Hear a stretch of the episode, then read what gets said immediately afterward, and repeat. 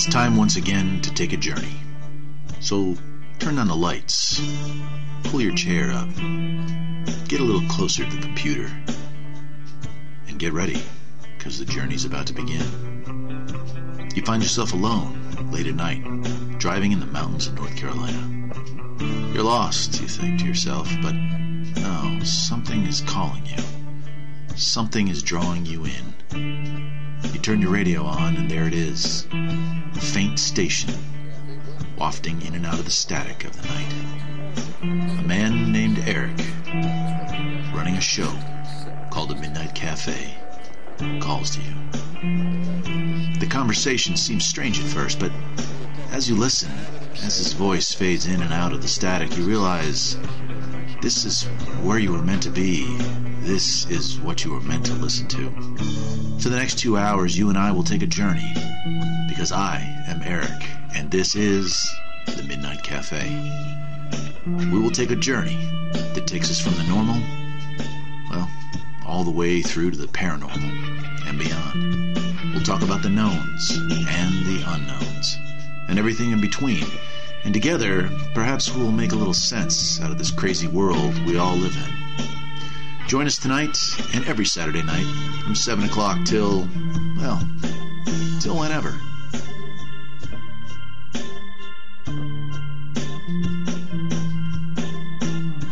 Hey, everybody, it is Eric, the owner of the Midnight Cafe, and with me once again is my co host, uh, Jason, aka Rockin' Woody. Rockin' Woody, welcome. Hey, everybody, how y'all tonight? All right, let's see here. Uh, let me get my face up on here. We wouldn't want to have people just not seeing me because that would just. There we go. I'm alive.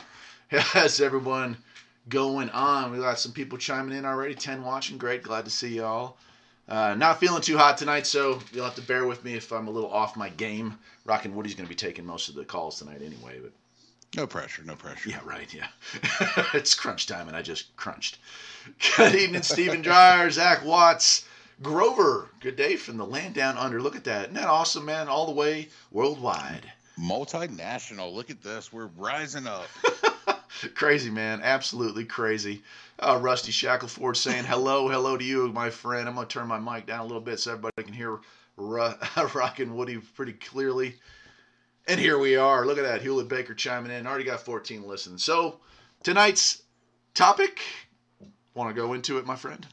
Yeah, tonight's topic uh, I'm pretty excited about. This is something that uh, I have a good deal of experience with, and I really hope to get some calls from you guys because this topic is a very personal experience. But we're going to be covering uh, lucid dreaming, uh, false awakenings, pretty much anything in the dream world. Um, there's a lot of stuff behind this. I know Eric did some research, and he found that there is a lot of stuff behind this. Yeah, uh, I was kind of surprised. Uh, I did not know there was a difference between lucid dreaming and astral projection, but there's a whole lot of different categories of this. There's lucid dreaming, there's astral projection, and uh, out of body experiences. So there's a there's a lot of different ways this goes, and uh, also having some folks talking about you know possessions and things of that nature. So a lot of a lot of stories that we can cover in this kind of as a broader picture, but uh, See some more folks coming in. Mark Woolbright, 741, and Mike Miller.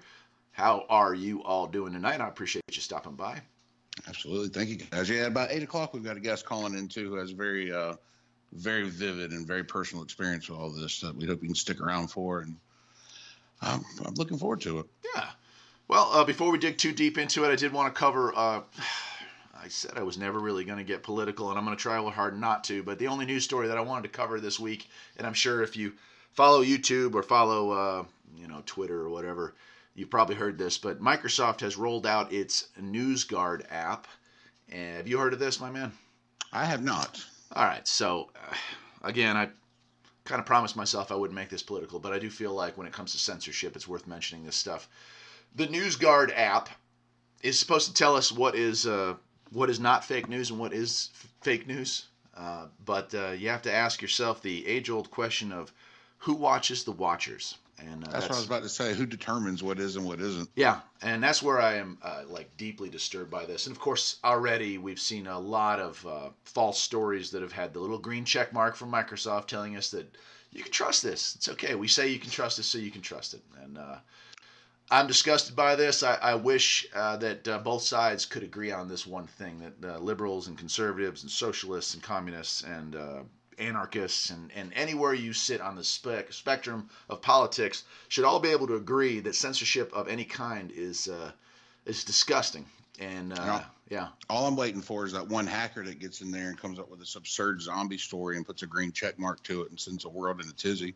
Well, I'm telling you, you go ahead and uh, you go ahead and take a look at some of the stories that have been green lighted by this so so-called news filter, and you will uh, you'll feel like you might as well put a zombie story out there. It is absolutely, it's absurd, man. It's absurd. So what we have is um, little by little our freedoms being squished on all sides. Uh, the government can't directly uh, control or censor us, so what they're doing is they're going after these big tech companies and uh, pressuring them to do so on their behalf in the name of, you know, it's for the children, it's uh, it's fake news, uh, people aren't smart enough to know the difference, but it's disgusting. It's disgusting, despicable, and uh, I feel the need to occasionally mention it if I uh, if I go on a rant here, uh, I could probably spend all night uh, pissed off about this. So I'll try not to. But I do want to get your uh, thoughts on this, folks that are chiming in, because uh, because it's disgusting. And uh, anybody that is thinking that censorship is an idea that needs to be followed, might as well just go ahead and log off. I'll go ahead and tell you that right now. But let's see what we got right here. Easy now, easy, easy now. I'm ready to fight. Let's go. Man, old southpaw here, buddy. Let's see here. Uh, we got some. Uh, yeah, I'll decide myself, Hewlett Baker. Yeah, no kidding. Isn't that amazing? A free country, free to decide what I want to believe. Uh, unbelievable. Yeah, I'm getting an amen from Mark. Thank you very much. Good evening, Jody Priest. Uh, see you. Uh, Jen, after next tactics, is it me or has CNN gotten worse over the years? Of course they have. They all have. I think uh, they all have because they've been directed to, but they probably would have anyway. Uh, Michael Sean, yeah, checking in from Texas a little late. Good to see you, man. Uh, and Rusty Shackleford is getting to my point to this little conversation. And again, i will try not to make this whole thing about this because this isn't the focus of our show. But if we're honest, all news is kind of fake. It is because all mm-hmm. of us have bias. Okay, I, when I come on the radio and uh, when Rockin' Woody here comes on the radio, we have bias. We have our own personal feelings that come into play. No matter how hard we try not to have that be a part of the show, it is. Uh, it's it's part of our lives, right? So absolutely, yeah. You, me, and everyone in between. But when we get into big corporations like News Corp, like uh, you know CNN, like MSNBC, like YouTube, like Google, like Amazon, and uh, you know like the Associated Press and Reuters, those are all mega corporations that have mega sponsorship, and those sponsors breathe down their neck to push a narrative. And now what we're seeing is those narratives don't like other narratives, so those narratives are now going after silencing those narratives, and it's it's disgusting. And uh, yeah, that's it. I'm sorry, but here's a picture. now we've been censored. That's it. We're probably off the air. yep, we're gone. all right, all right. I'm done. That was my rant. I apologize to all you out there who have never heard the show before and, and walked in on that, but I, I told Rockin' Woody before the show uh, started that I was kind of in a foul mood. I've had I'm a little under the weather, and I was pissed and uh, yeah, when I get pissed, I get angry. When I get angry, I get loud, and that was that was my rant. So, do you feel better? A little bit, yeah, I do, man. That's really all that matters, right? well, see when they come beating down the door next week. At least they have your address and not mine. Yeah, right. so we got a couple people joining us. Uh, Pat Hamilton is watching us. Cool. Man. Audio slaves uh, here. Audio slave. Good to see you guys. So glad you could return. Oh man, this is great. Yeah. Uh, not sure if you watched any of TYT stuff, the Young Turk stuff, but they are the worst. Their stuff is cancer. Interestingly enough, Next Gen Tactics. I uh, have watched some of their stuff um, before they were uh, given $40 million by YouTube and I think another 40 by MSNBC. Uh, they were kind of an interesting thing to watch. I disagreed with just about everything that came out of their mouth, but at least it was their own opinions and not forced upon them by some other larger corporation. Now it's just you're right. It's just it's just a polished YouTube version of the same garbage you see on network news. So. Uh, okay, get, please, Woody, get me off of this topic. anyway, lucid dreaming. So, you know, like I said, this is a very personal experience. So I don't know if any of you guys out there experience this, or if you just even had a weird dream. Call and tell, us about it. Um, there's a whole world of dream deciphering your dreams that's out there you know, if you got a weird dream, pull it up. I've got uh, one of the dream dictionaries pulled up. We can even try to look into your dreams, see what you got going on there. Um, Well, before we did this, I looked up some information just to see the scientific reason behind it, and they're pretty much saying that um, it's an REM state. It's a very safe state, but your brain actually wakes up during your dream, and that's what allows you to lucid dream. But you're wait, are you saying that you actually are still in REM sleep, but somehow conscious that you're sleeping? That's right. Yeah, your brain actually wakes up and becomes knowledgeable of it. And there's a lot of people that actually try to do this. They seek out to be lucid dreamers, and um, like in my case, I've never done that. It's just always been natural to me. So they, I've never experienced this. I did do some research on it, watched some videos, read a couple of articles on it. One of the most interesting articles was that um, kind of like uh, astral projection, which is you know out of body experiences where you leave your body and feel like you can travel to the next room or to another plane of existence.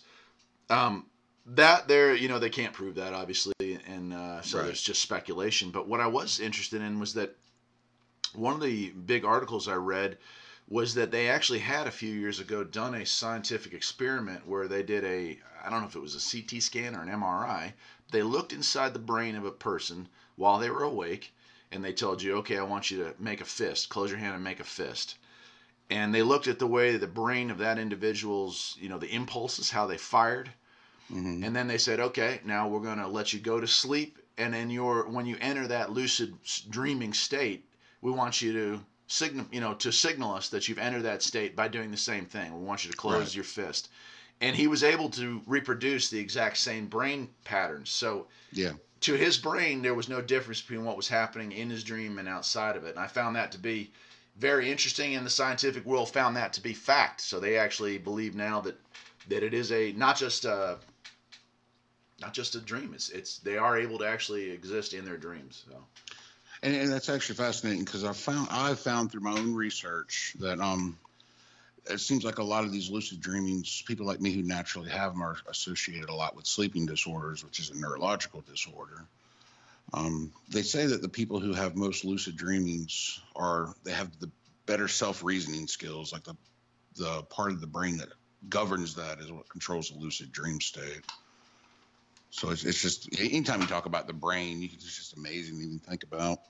Have you ever, and this is off topic, I'm looking at this beautiful picture here of, uh, uh, you know, maybe a nebula or something in deep space, but have you ever looked at a picture when they uh, magnify the brain down to its, you know, subparticle size, and then you take a look at the universe uh, in a big blown up picture of it? The brain and the universe look an awful lot alike. I sure do. That's actually a very good point. it's, it's, something I, I think about when we talk about our existence and you know what what we are and where we're going and you know what this all means. I can't help but wonder if if we are a universe inside of a universe inside of a universe inside of something else. It's just there's the, you know the kind of stuff we would talk about when we were teens. That's for sure. Yeah, for sure. And and when you if you experience a lucid dream, it really does make you question, you know, which one's reality and which one's not, because in a lucid dream, you you swear that, that is your reality. And when you bring that into play, it really could raise some eyebrows. Wow. Well, we're getting a very interesting comment here from Stephen Dyer.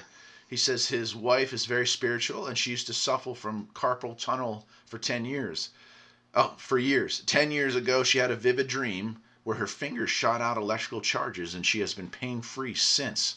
Wow. Insane. There's, a lot of stories that back that up, Stephen. There's a lot of people who have those same type of experiences. Wow. Got a couple other folks just chiming in. Smith and Wesson 642. Thanks for joining us, man. I actually been watching a couple of your videos. Some some nice work over there on your channel. I hope everyone checks that out. Uh, Audio Slave, that pictures of the Horsehead Nebula. Thank you, man. I appreciate it. I was doing show prep, just grabbing kind of cool pictures, and this one just was gorgeous, so I I grabbed it. But I'm glad to know that we actually know where that is, somewhere out there. Jen, after next comment, the brain is the only organ that actually named itself. Think about it. wow, that's that's some Twilight Zone stuff right there. Damn, I almost started swearing. Hey, guys, I do apologize. I might. almost, I'm feeling frosty.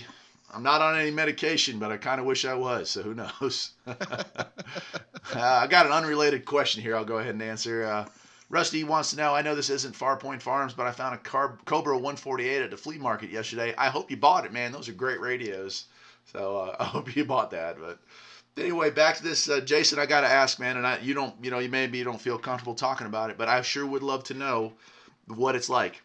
So if you want to tell about your life and, and your experiences with lucid dreaming, I am all ears. Listen. Yeah, absolutely, man. But personally, for me, I love dreaming. I love sleeping. Um, I look forward to my dreams every night when I go to sleep because as a lucid dreamer, once you realize that you're dreaming, the world is pretty much at your disposal. I mean, um, you know, I don't have nightmares anymore. I don't have, you know, if you get in a scary dream and you realize that you're dreaming, it, it takes everything away. Um, you know, I've been able to fly in my dreams a couple times. It, it, it, just opens a whole world of adventure. It's like having your own movie. You get to direct your own movie, and you're a superhero, and you can be whatever you want to be. So you get to dictate the narrative. Then you get to create the story that you want to live out. For me, not always. Um, depends on the dream itself. If uh, if I'm in control of the dream, like I'm the main focus, then yes. But sometimes I'm just aware in a already pre-played out scenario. Uh, more like an observer at that point, or just a character in that play? Just a character in that play. Very interesting. So, and there's some things you can't control. And for me, it goes in and out. Then other people's experiences are different. Like I said, it's a very personal experience. Hmm. Um, for me, like I remember remember one specific dream that I wrecked the work truck and I drove it into a pool. And I swear to God, I thought I did it. And when I woke up, I was so thankful I actually still have my job. Jesus. Yeah. That's really so that, weird, man. Yeah, like I didn't actually realize I was dreaming that one, but it was it was so real. I mean, you could feel the wind on your face, you could feel everything. Yeah, I mean, I have uh, had experiences with nightmares and dreams that I certainly remember vividly, but I wouldn't say that I felt like I was aware that I was in a dream. Or a nightmare would probably lose all of its shock value if you knew that it was not reality. yeah, it really does. And I'm gonna see Jen after Nick's question: Have you ever died or killed yourself in a dream? I don't. I don't know if I've actually ever died. I've been stabbed or I've been shot. Okay. Um, but never actually experienced dying in a dream. Uh, and next gen's bringing that up, but I tell you, um, I've actually heard somewhere that if you die in your dream, you die in real life. Uh, I've never died in a dream either. Like you, I've been shot or stabbed and you know blown up and everything else, but I always wake up before I die. I suppose that's a good thing, right? yeah. At least you're waking up, right? Yeah. Seriously. Well, I'm glad to see we got a, a lot of activity tonight. Uh, uh, cat lover's back. Cat lover, you're again. She got her husband with her. You got the husband watching tonight. That's cool. Got some 26 folks online. That's cool. Uh, Hewlett Becker's talking about dreaming about flying. I've never flown in a dream. I've fallen in a dream, but I've never flown. I guess falling is like flying with an uncontrolled landing, right? you get you stay a you stay a little longer in the air. Yeah, it's actually you know falling off a building won't kill you. It's the landing that will. So it's kind of like that, you know. It could work. Audio Slave just asked for an off-topic question real quick if you want to do it before we jump into something else. Certainly, man. Look, guys, gals, everyone that comes and listens to this show, uh, this is an open format show. Just because we have a topic for tonight doesn't mean we have to stay on topic. I already went on one beautiful epic rant uh, this evening. We might as well go off a little bit more. So uh, shoot, my friend. Go ahead. Let's hear it. Ah, Fallen Angels. Yeah, okay. Oh, yeah, yeah. Uh, Audio Slave saying, I get a lot of my CB advice from you. What do you in the past, uh, what, uh, what'd you do in the past regarding that one drunk, obnoxious guy on Channel 19 that chimes in every night just to make others miserable? It can be so frustrating. It can. Uh, okay, that is a real problem. It was a huge problem back in the 90s. It's still a problem apparently where you are right now, and I really hate that, man, because there's just not a lot of us left out there for somebody to be that way. Uh, what I used to do is uh, try to find a time when that gentleman is not on, and then we would come up with a code to change channels. Um, back in those days, we had, you know, the free band. So uh, usually the people that were annoying didn't have radios that either did sideband or free band, you know, uppers and lowers that's a tough one, man. The idea there is kind of like you do on the internet. Don't feed the troll. Hopefully his radio's not too powerful and you can just continue talking and ignore him. Uh, but you could always try changing channels and, and you know make sure that everyone knows the channel to meet on. You could say something like plus five. I'll see you in plus five. And, you know, or you could refer to it as I'll see you in five minutes and go five channels up and just play that game all night with them. I'm sorry to hear that's happening, man. That's kind of a that's kind of a 90s bummer that's apparently still happening for you. So that's that's bummer. So you got people like just harassing holes on the yeah, you know. So if you got like three or four folks, kind of like us here tonight, they're just trying to have a uh, you know conversation. You'll have somebody that comes on and they just interrupt and interrupt and interrupt, and it just uh, it just it can really ruin the night, especially if they're a very loud signal. They kind of talk over everyone else, so it it's a real problem. I didn't, and I remember it being a big issue back in the late '90s, early 2000s. But most of those guys kind of gave up because they just stopped. They ran out of people to bother. But that's they probably switched to internet chat rooms. Yeah, I, I think that's exactly what happened. So that's kind of. so anyway, uh, sorry to hear about that. So we got some more Gales uh, chiming in. Have woken up just prior to hitting the bottom when falling in my dreams. Okay, yeah, I think that's probably that panic, kind of like mm-hmm. when a monster's about to get you and you pop out of your dream and wake up. So. Uh, Stephen Dreyer said he flew low and fast over the water dreaming. So cool. I'm jealous. I wish I could yeah. do the flying dream. I've never done that. It's fun that they they've got devices and stuff that you're supposed to be able to purchase, and it gives you some kind of noise or rhythmic hum that it's supposed to put you in that kind of state. Yeah. So you, you are able to achieve it. So yeah, and uh, Jason again, like I I knew about astral projection, which is something I have tried to do and had no success with, but I didn't realize that lucid dreaming was a different animal, and I, and in trying to research it, a lot of what I came across was like hours and hours of special music to help you achieve that state. I was very surprised mm-hmm. to hear that. Yeah, it's um, and I never thought much of it. I didn't even really realize that lucid dreaming until just a few years ago. It was always so natural for me. But there's a lot of people that really believe um, that you can meet what they call your spirit guide in this world in your lucid dreams. That it holds another key to an alternate reality that can actually help you out in this reality. Yeah. But there's also there's also tales of the evil version of your spirit guide, and you got to be careful because if you meet the wrong one, you just screwed your life up. Yeah, letting in negative entities that happens. Yeah. You know, in any part of life that can happen. Um, admins asking a pole shift can make one dizzy. I, I don't know. It's the first one I heard. But I imagine if we had a, a physical pole shift, we would all be dead. So that would be kind of like dizzy. Rusty Shackleford uh, saying just nice people next to his house. That's cool. That's what I've got around here. It's just a bunch of old farmers shooting the shooting the you know what and uh, and having a good time with it. So Audio Slave saying he wants to call the FCC, but they probably moved down here. The FCC is man, unless they are disrupting a cell signal or a TV signal or something like that, and even then you're going to be on them for a long time before they, they help you out with that. It's it's they're pretty well done. The FCC just sells data now. It's it's kind of crap, but Jason Kane's chiming in that he's late. Uh, no worries there, my old friend. He's an all fart. Semper Fi to you too, brother. hey, Jason, when uh, when this show is over, man, go back and listen to the first 10 minutes, man. I, I had a little meltdown early on. So I think you'd appreciate it. If, if we're still on the air by then. That's right. They probably censored it, but uh, I mean, I do something I never do. There you go. Anyway, uh, I've flown several times, but I'm just scared of falling the entire time. Okay, yeah.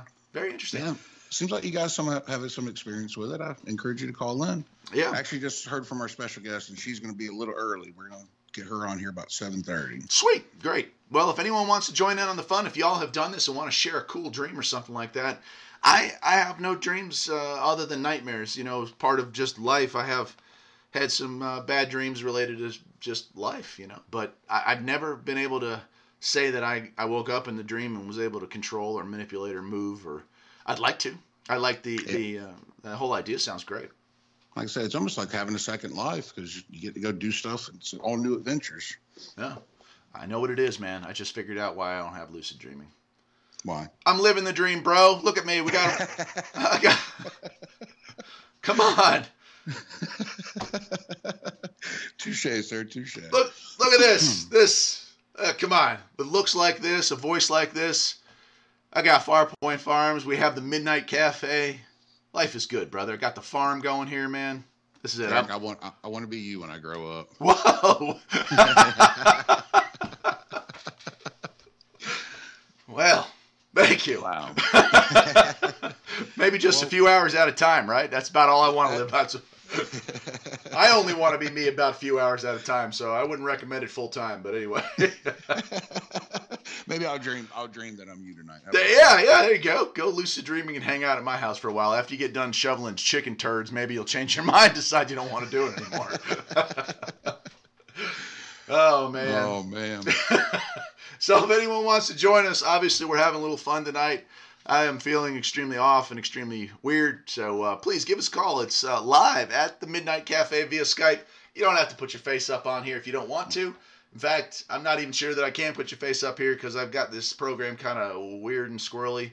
Hey, wait a minute! I just thought of something. Did everybody have to reload the page this time, or did it work? No, it, it loaded right up this time. Hey, look, for me. Man, I'm a genius. My IT department took care of all that this time around. I, I'm the IT department, so I have no idea. We got happened. a uh, Audioslave back in the day said his older kin used their vivid dreams to play the numbers in the lottery. How'd that work out for him? Cool. Man, that'd be a great thing to channel that energy towards. Well, that, that brings up there's a lot of premonition side to this too, and I've uh, I personally have experience with that as well, where you have a dream that was uh, cast into the future. Well, yeah, did you read what 741 is saying? Uh-uh. Once upon a time, I lost an item at work. That night, I had a lucid dream that I called myself on the phone and told myself where the item was. I looked in that spot the next day and found the item. That's Yep. That's pretty cool, actually. I got to say. You know what? I will. Okay, let's let's see here. Now I do have something. I don't know. You'll have to chime in on this, Jason, because I don't know if this is if this is uh, a lucid dreaming or not. But you know, for many years I was a mechanic, and uh, a lot of interesting and complex problems present themselves when solving mechanical problems. I'm sure right. you're familiar with that in your industry as well. So there have been at times where I would go to sleep and continue to work on that problem like if I was working on an engine rebuild, when I slept, I worked through difficulties in that task. If I had a vehicle that had a drivability problem that I could not solve without wanting to, because a lot of times you get home, you want to shut off work. You don't want to think about it. But I know right. that I would dream about the car, about the job, and I would find the solution in my dream. Would you consider that to be lucid dreaming, or is that just problem solving that's going on behind the scenes? I honestly don't know. Um, they, I, I, wouldn't initially think it'd be lucid dreaming just based on the definition, but that is a, a, factor into it. I mean, your your brain is still actively working and producing results even when you're asleep. Yeah. So okay. So we'll say that was just regular dreaming, I guess. But it kind of goes to the problem solving where he's like, where where is that, where is that stuff? And he kind of tells himself. Although I think that might have been more lucid dreaming because he actually called himself and told him that. Yeah, very interesting. Yeah, I would. But I mean, still, the fact that your brain just gave you the answer while you're sleeping is still. I mean, that's that's that's up there. That's something you know not no- normally happens. Got an interesting one from admin here. This is a little off topic, but Maverick Star Reloaded channel has been building magnetometers to track the magnetic North Pole, and he says we have five to seven years for a massive pole shift. Wow. Uh, then we got five, to seven years before we check out. I have a feeling, but uh, it'll be an interesting time. May we live in interesting times, as the Chinese say to people they don't like. Cat lover yeah. says, "What's that?" so we need to look that up and find out that information. I yeah, posted so we can all look at it to check on his channel after we're done here. Cat lover saying it's National Pizza Day. You know, before I went on my rant, I Is actually it? was going to talk about that as my news article, and then I just I just pulled out. I don't know. I just was like, nah, I'm gonna I'm I'm fired up. Besides, I didn't get to have pizza today, so. I didn't even realize it was pizza day. Now I'm yeah. I, I have to get some after the show. That's right. Actually, I'm on a liquid diet, and unfortunately, it's not booze. So uh, I'm having just I'm having a great time, man. Getting old is so awesome, man. Cat lover says she has a dream story. She was in the seventh grade and had a dream about an English test. The next day, all the questions were as the same of the dream. I aced it. Never happened again. Huh. And that's a premonition right there, and this happened a lot. Yeah, I, I wonder if that's more of like uh, astral projection. Maybe she saw the test. Maybe she traveled from her reality to wherever that test was. Or yeah, I'm not sure if I would consider the the premonitions to be vivid. Well, I mean, I guess it's a, a rough line, but you don't hear a lot of premonitions with the vivid stuff. So lucid dreaming is not generally related to premonitions. That's a totally different. Uh, not phenomenon? that I've heard. Okay. Now, you know, like I said, it's different for everybody. It's such a personal experience the one um, I've had a premonition in mind, and it was very vivid. But uh, you know, I had a dream for a long time that I was in a car wreck and that I had died. And so I guess that might answer the question earlier. It was just the understanding that I had died. I just knew I had a car I'd never seen before ever. Very um, weird. We were traveling one time, and uh, the people we were traveling with decided they wanted to drive back that night, and they were going to take me with them to keep them awake and went out to the car, and it was that same exact car. Huh. I mean, almost to a T. It was it was it was perfect description. We we ended up not going. yeah, sounds reasonable to me. It, it, was enough to freak us out just a little bit. I do have uh someone. Jason Kane is chiming in, and he has a question. And Jason, you may not know this, but so Jason wants to know uh, why Super Chat is not enabled, and uh, rubs his chin. uh, Jason, Super this chat? this channel. I'll say uh, so. Jason, and I didn't know what this was until somebody hit me up with one of these, but Super Chat is where people uh, who like what we're doing here can donate uh, money directly through the chat. It's really kind of get that set up. well, uh, this channel's not uh, monetized, and if you want to know why it's not monetized, you can refer yourself right back to the first ten minutes of this show. Uh, at some point, I want to be able to talk about topics that are not friendly because YouTube has now begun censoring anything that they deem to be a conspiracy theory. And of course, lucid oh. dreaming could someday be considered conspiracy theories, so we don't want to get on a whole problem there. However, uh, someday we'll set up a Patreon or something like that, which they'll probably ban again too. I don't know. Anyway, don't worry about it, my man. We're doing this because we love it. For right now, again, I don't want to dwell too much on the rage that's brewing inside of me tonight. but it's enough to know that you like the show and you were thinking about maybe giving a super chat, or maybe you were trying to do a negative super chat and take money out of our account. That either way, whatever, that's cool. you wouldn't get much. That's right. Zero. It's hard to squeeze a rock, right? Matt Hart saying, "I have had dreams of loved ones from the past. It was so very real to be able to have a conversation with them. Kind of strange, but certainly seemed very real." So, Matt, some, are we talking about deceased? That they're reaching out to you that way. Uh, yeah, are these deceased people or just people, uh, you know, ex girlfriends or something that you're, you know, you're having thoughts about or something like that? I'm kind of curious on that one. Michael Sean wants to know if you've seen the movie from Tom Cruise. I certainly have not. Uh, I've never even heard of it. wow, I've missed a whole bunch of these. I'm sorry, man. Well, uh, we got a lot. Yeah, no, it's fine. Oh wow, yeah, they just kept going. Uh, Jason, you have the good fortune to make a new D. Oh yeah, damn man. Jason, you'll definitely have to go back and listen to the first ten minutes, man. I was I'm on a bender. Oh boy, let's see everyone's talking about. Uh, you can always get a PO box and we can mail you cash. Yeah, you know what, guys? It's actually sad, but I have a feeling that someday, if you want to talk and get paid for it, that's exactly how you're going to have to do it. And they'll yeah. probably figure out a way to ban that too, my man. So, uh, tech will allow others to download dreams. That is. Uh, I think I, saw, I read an article about that. They're looking to try to figure out a way to record them. I think that would be the coolest thing. I, I mean, as far as yeah, like Jason, I would love to be able to, you know, I would pay to step into your dream, you know, for a night and and see what it is that's going on. Oh my gosh, I believe I have a phone call. But I, I would. I don't know. Two of two in the call. No, let's see. Something happened, but then nothing happened. Maybe they'll try again. I don't know. I got it up, but oh. let's um, go back to the party. You giving me money? Yeah, yeah I would pay money to uh to have you to have you be able to let somebody in, and I bet you people would do that uh, gosh, you know, think about this. And I know we have a lot of guys on here, so this this might be, make a few people laugh. But wouldn't you like to know exactly what the heck it is that goes on inside your significant other's brain? That'd be one way to do it, right? We can't understand them in the real world. Maybe we can figure them out on the other side, right? Yeah, I don't. I don't know. That'd be that'd be a little dangerous. Yeah, Smith and Wesson. Um, yeah, I, am reading his comment there, and it's it's all true. Yeah, all the conspiracy theories are pretty much true, which is why they need to make those go away. Matt Hart saying, I've had yeah, dreams of both. Uh, some a deceased father, but also friends overseas who I have no contact with. I, I'll share. Oh, I have a call here, so hold on a second. Hello, is this Brooke? Yeah, hi. Brooke, this is Eric. Let me see if I can add Jason back here. All right. Let's see here. I think that. All right, hang on one second. Jason, you back in? Oh, I'm still calling him. Hang on there.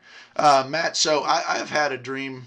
There we go. There's Jason. There? Yeah, so Brooke has joined the club here, and Brooke's going to be talking about her story. Brooke, I don't know. Are you? Uh, can you see the comment section, or are you somewhere where you're just on a phone or whatnot? I'm just on a phone. Okay. Well, sometimes we'll be stopping to read comments here, so if it gets kind of weird, I'm just responding to questions because a lot of folks don't feel comfortable calling in. Um, okay. So Matt's, Matt was just talking about we've been talking about lucid dreaming some, and he was saying he's had dreams of both deceased people, but also friends overseas who he's had no contact with in a long time. I did have friends, uh, or a friend who for years I had dreams of meeting, and uh, and I thought, geez, you know, maybe he's passed on because he had kind of dropped off the planet, but it turned out he was alive. So I don't know if I was just dreaming that I was, you know, thinking about him and wondering where he was in this world, but Jen, after next tactics saying I have enough insecurity problems, I don't need to know about my girlfriend's mind. You know, you got a you got a real strong point there. Maybe that is a bad idea. Jesus. wow. Yeah, it's, uh, I, I, wouldn't want to know. I really wouldn't. uh, Eric and Jason go back a long way. Some things are just meant to be. Mark, you are correct. How long have we known each other, my man? Was it 97? Yeah, rough 96, 97, something like that. Oh, boy. Anyway, Brooke, welcome Amazing. to the program. I don't want to steal any more time from our guest, and I'm happy to have you on here, Brooke. Why don't you go ahead and introduce yourself to all the men and women listening to the Midnight Cafe? Um, well, I have been having a lot of strange dreams pretty much my whole life, but in the last few years, I've had like weird premonitions and also like strange dreams about deceased people like seeking me out or kind of like attacking me and it's it's not really a lot of fun but interesting stuff i guess. And um, one story in particular that happened about a year and a half ago um, one of my close friends had been dating this guy who he had just gotten this new job at a wood chipping plant and uh, we were supposed to go watch him play darts one night and he never really called her back wasn't answering her phone calls so i went to sleep and when I went to sleep, I had like this weird hypnagogic hallucination, which is like hearing someone talking to you when your body's paralyzed, but you're like not quite asleep. And it was like there was a guy in my living room talking about death, and like it was kind of like he was talking about suicide and like saying that if one committed suicide, you wouldn't like want people to know you did it. And it was just really weird. Did you actually see the guy, or was it just a voice in your head? Just a voice. Yeah, it sounded like because I was in my bedroom, it sounded like there was someone sitting on my couch in my living room talking, like almost like talking to themselves. Oh wow, that is yeah. very strange. Yeah, it gets weirder. Um, so then I'm woken up at like midnight by my friend Liz, and she's like, sounds like she's like crying on the phone. She asked if she could come over, and she came over and she told me that her boyfriend had been killed that day at work, that he had been wearing a hoodie, which he wasn't supposed to wear, and been in a room of the wood chip plant he wasn't supposed to be in. And he either got hung or pulled into the wood chipper. Oh, jeez. Wow. I don't know. I just thought it was, if that's ironic, then it was really weird. I didn't tell her about that because I didn't want her to feel like. Yeah, probably better left unsaid when yeah. right after something like that happened. But so, mm. wow, that's yeah, that's. What, what do you feel? Do you feel like that may have been him reaching out to you? Do you I think mean, that was kind of like a premonition? What do you? What yeah, do you think that, I don't have was? that happen a lot. Like I don't really, um, like hear things when I'm going to sleep a whole lot. Um, mm-hmm. Um, it's only happened a couple times, and the other time that it happened, I was like listening, was like I was listening to a phone call between two people that I knew, mm-hmm. and um, I later found out like that phone call had happened. So oh. wow. Well, that almost, I wonder again, is that is that maybe astral projection? If you if you heard the phone call do you remember like felt like you were part of the conversation? Like maybe you were in the room yeah it was like i was like a fly on the wall. Yeah that's uh, that's what i've researched when i was looking into astral projection. That's almost like what that feels like is you're able to travel to a different place and it could just be the next room over. It could be on the other side of the world and see events that are occurring. In fact i do believe they talk about the fact that it doesn't necessarily have to be at the exact same time but very interesting very interesting yeah. Got a comment here from Stephen Dyer saying his wife had a paralyzing dream as well, something pressing on her shoulders for 10 to 15 seconds, and she couldn't talk at all. Is that uh, yeah. kind of the experience you're having? Oh, I have the, I have those a lot, but that was like I've had like feelings of something like touching me when I'm sleeping or like twisting my arm and it sucks cuz I'll wake up out of it and then I'll like fall right back asleep and it'll happen again and again. And that's disconcerting, but yeah, I have a hard time going to sleep after that. Yeah. Now, Brooke, one of the things that I found um, interesting when I had first talked to you several months ago, like for me in my dream state, the, the way that I tell that I'm dreaming is that I don't feel pain, you know. So I've somehow worked it in my brain that if I want to know if what's going on is a dream, I'll pinch myself. And if I don't feel the pinch, then I know I'm dreaming. That's my cue. But I remember when I was talking to you, you actually feel pain in your dreams, don't you? Yeah, I felt like being stabbed, um, being burnt. Um, a lot of times, like when I have dreams about, I have weird dreams about like spirit, like finding people in my house that I know aren't supposed to be there. Like a fall, I falsely awaken in my dream and there's someone here, and um, I kind of will get like a bad vibe. And once I realize that they're like dead, then I feel like they catch on. And I've had a few where they try to attack me and like will scratch me or like dig their nails into me. And yeah, I can feel it. They ever say anything to you? Um, I've had a I've had a few where like there was one where I woke up in this weird trailer I'd never been in, and there was like this weird feeling in it, and there was dice on the floor that freaked me out. So I threw them out the window in my dream, and they all landed on sixes, and oh, wow. that was weird. So then I was like in the middle room of the trailer, and I felt like some weird energy in the back room. So I kind of like went to look, but the door was kind of halfway open, halfway closed, and I didn't want to go in there, but then this guy came out who was like, I don't know, in his like late 20s, like my age, and um, kind of like chased me down the hallway. And before I could like run past, he was in the front room of the trailer by the door, and I couldn't get out. And he kind of talked to me, and he was asking me to help him with something that he didn't really say what the task was, but it didn't seem good to me, and I kind of refused. And wow. he told me that, well, like he said, well, in your waking life, like when you hear weird things like car alarms going off at night in your garage or just weird sounds, that it's just a feral scare in a wayward stare. And I don't know what that means personally, but I just thought it was weird and I kind of carried it with me out of the dream and then huh. I kind of.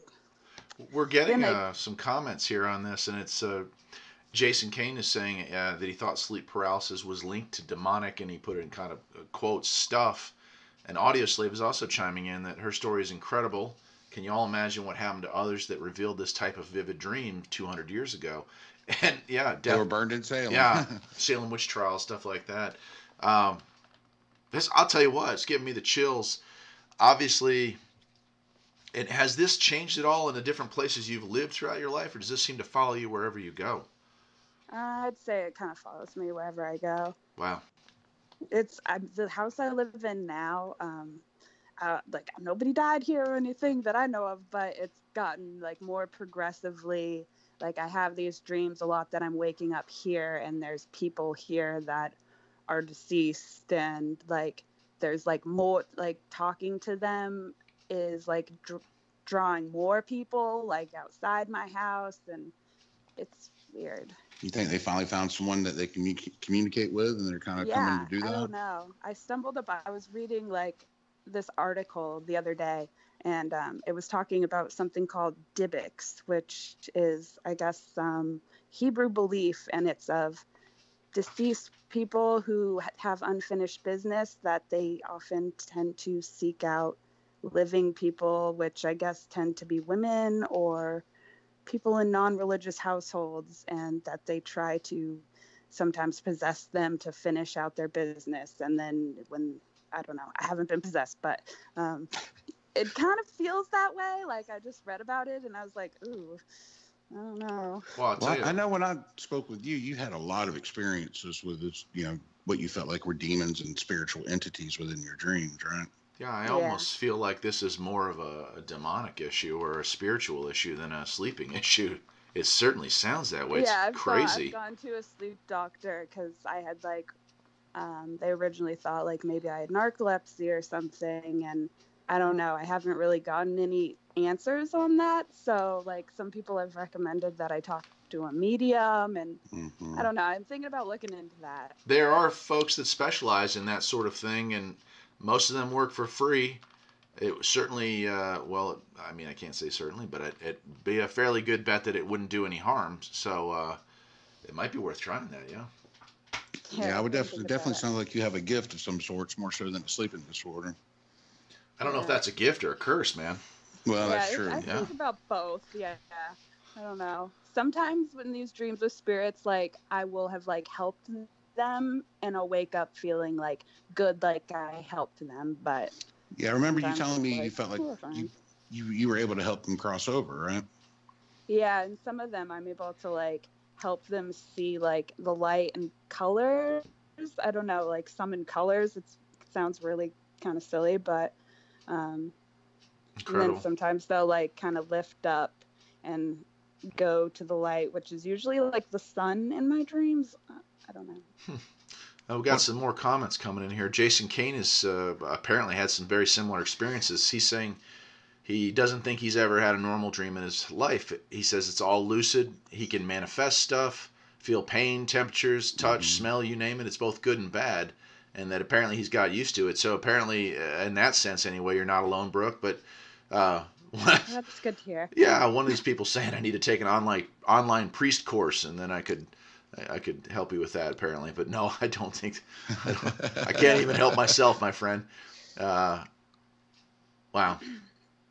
Yeah, that truly is amazing. What now? When you help these uh, entities cross over, what do they appear to you as? Are they human? Or are they forms or what's what's um, that like? There was one dream where there was a little boy and um, like in this dream was like I woke up in my bed and there was like a little kid like looking at me and then he took me to some other house that I have never been to and it seemed like in another state and it was like he was stuck in the house um, I don't know how he had died or anything but his family like wasn't really obviously couldn't see him or acknowledge him, and he was kind of being like mischievous, and they were sick of it. So it was kind of like a medium dream, but I like had to convince him to pass on, and it was like he kind of fought me off at first, and then eventually he did, and he came back as a stray dog in the dream, and I just like kind of had a feeling it was him, and kind of like told the family like you might want to keep hold on to this dog. I don't don't know. But, Incredible. Yeah. Wow. Well, they, the uh, the thought of reincarnation is a, a, different story or a different night altogether. But I will say that I I'd like to believe that that is exactly what happens to us. That the theory of old souls. There are certain people you meet like you feel like you've known your whole life the first time you meet them. There are also people who are young but feel old. So I, I kind of do believe in that that that maybe sometimes when we have unfinished business or we didn't get it right the first, second, or third time, that we're back here again. And that maybe sometimes when we do get it right the first time, we can choose to come back here as something else. So that's very interesting. Yeah. That's very interesting stories. It's just you got some really good stuff going here. Uh, does anybody here have any questions? If you want to leave them in the comments section, I'll be happy to pass them along to Brooke. If not, Brooke, you feel free to continue. This is kind of uh, again a little bit spooky, but very interesting. Uh, yeah, definitely. We do have a very interesting comment that just popped up here. It's not so much a question, but Audio Slave is wondering how do we expand this venue, meaning our show? For every 29 people like us that are open to these various explanations, there are like 29,000 that are busy trying to debunk everything that cannot be explained scientifically. Um, hmm. Uh, I, I don't know if I'm probably going to butcher this quote, but it goes back to conspiracy theorists, but you can fill it in with anything along these lines. This is not from art. I don't know who made this, but the definition of a conspiracy theorist is someone who has an open mind, and um, that's that's the abbreviated version of it. Uh, if I just don't want to immediately take science for facts, that makes me a conspiracy theorist. But when it comes to stuff like this, show me a fact. There isn't one. So why can't uh-uh. why can't we explore this? Why can't we feel like this is a possibility? We may unlock the mysteries of the human mind, of the spiritual world, of our true existence and purpose on this planet by looking into stuff like this with an open mind, and that is exactly why the Midnight Cafe is on the air, is it not? That's exactly it. Yeah. So I'm glad for the 29 watching, and someday I bet you there will be 29,000 watching because we're not going anywhere. Right on, brother. Nope, that's right. Cool. Well, Brooke. I don't know. You keep ranting like that, we might. No, um, I apologize. it's I'm just not feeling well. it's the shirt. well, Brooke, do you have any like? In, I know you've already told some amazing stories, but do you have anything additionally memorable, something that's sticking out to you that you'd like to share with us? Um, I don't know. There's like they kind of all blend together. So oh, I'm sure. Uh, do you remember when this all started? How old were you when these these dreams started happening?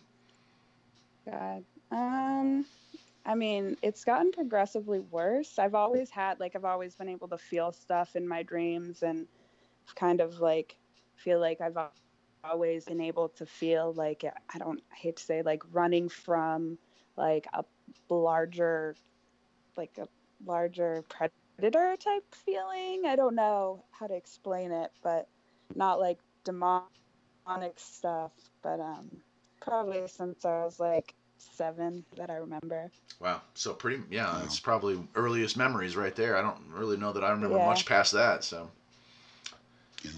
so it's it's either possible that that you're born with a gift, or you could look at it as a curse, or that yeah. somehow or another, you know, we talk about psychic mediums, you know, and, and certainly some psychics are frauds, but there's a lot of proof out there that some psychics are not frauds. Whatever you're in seem to be grounded to or in touch with obviously seems like a real phenomenon to me um, that this happens so frequently to you. Can't can't help but wonder if maybe you're just attuned to that different dimension or that different the other side so to speak. Yeah. Yeah it's a cool thought now um, out of any of this i know we focus on negative do you have you had any positives like do you actually have good dreams and I mean, do you feel good yeah. when you help people cross over and that kind of stuff? Yeah, I have good dreams too, but um, I feel like those don't really like haunt me into the daytime as much. Well, yeah. Um, or I don't like try to decipher them as much. Cause... I got you. About uh, what we were talking about before you joined the show was kind of clairvoyance almost and uh, foretelling of the future. Have you experienced anything like that? Yeah, I've I've had some interesting clairvoyance. Um, like one, I had a, this one's kind of negative too. I don't know, but I had a dream once um, that a friend of mine who she was very against abortion and in my dream i was at a hospital and she was in the bathroom and there was like a lot of blood places and she had told me she had just had an abortion and her boyfriend told her like was trying to get her out of there and I told her about this dream just because I thought it was really weird. I thought it would never happen. And we kind of stopped talking, like, not because of that, but we just kind of stopped talking for a while. And then I reconnected with her about a year ago, and she told me that it was weird to her because she did end up having to have an abortion. And um, it was kind of exactly how I said, like, the boyfriend she was with wasn't supportive of her, supportive of her, and um, she had like an IV in and he like wanted her to leave the hospital and took it out of her arm and blood started spurting out and Jeez, that she wow. really regretted it and I don't know. So yeah. That does sound like yeah, a premonition of the future. Or again, astral projection. Perhaps you were in the room. Even yeah. you know? how how insanely weird is that? Uh, we got some more comments coming in here. Brooke uh, is saying, audio slave saying, Brooke, there have been suggestions that some lucid dreams can actually be controlled, that one can actually wake up during the event and change the scope or the outcome. Have you ever heard of that theory? Yeah, and I've tried to do that, but um, sometimes, like, sometimes it'll work, but sometimes it won't. Okay. I don't know how to like sometimes I'll be able to like create forces in my dreams and stuff, but sometimes it will, will be like punching through water. Yeah. Mike Miller's got sense. a kind of comical thing. Mike Miller says he can never find out what happens in his dreams in the end. He says he guesses it's the government trying to censor that too. Mike, you just oh, won the night. I don't know. We got an hour to go, but I think that one just won the night.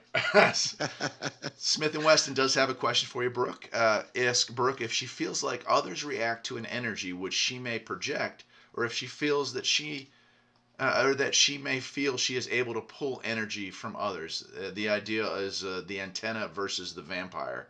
The energy vampire? Do you oh, give off your energy, or do you feel like others are soaking the energy from you?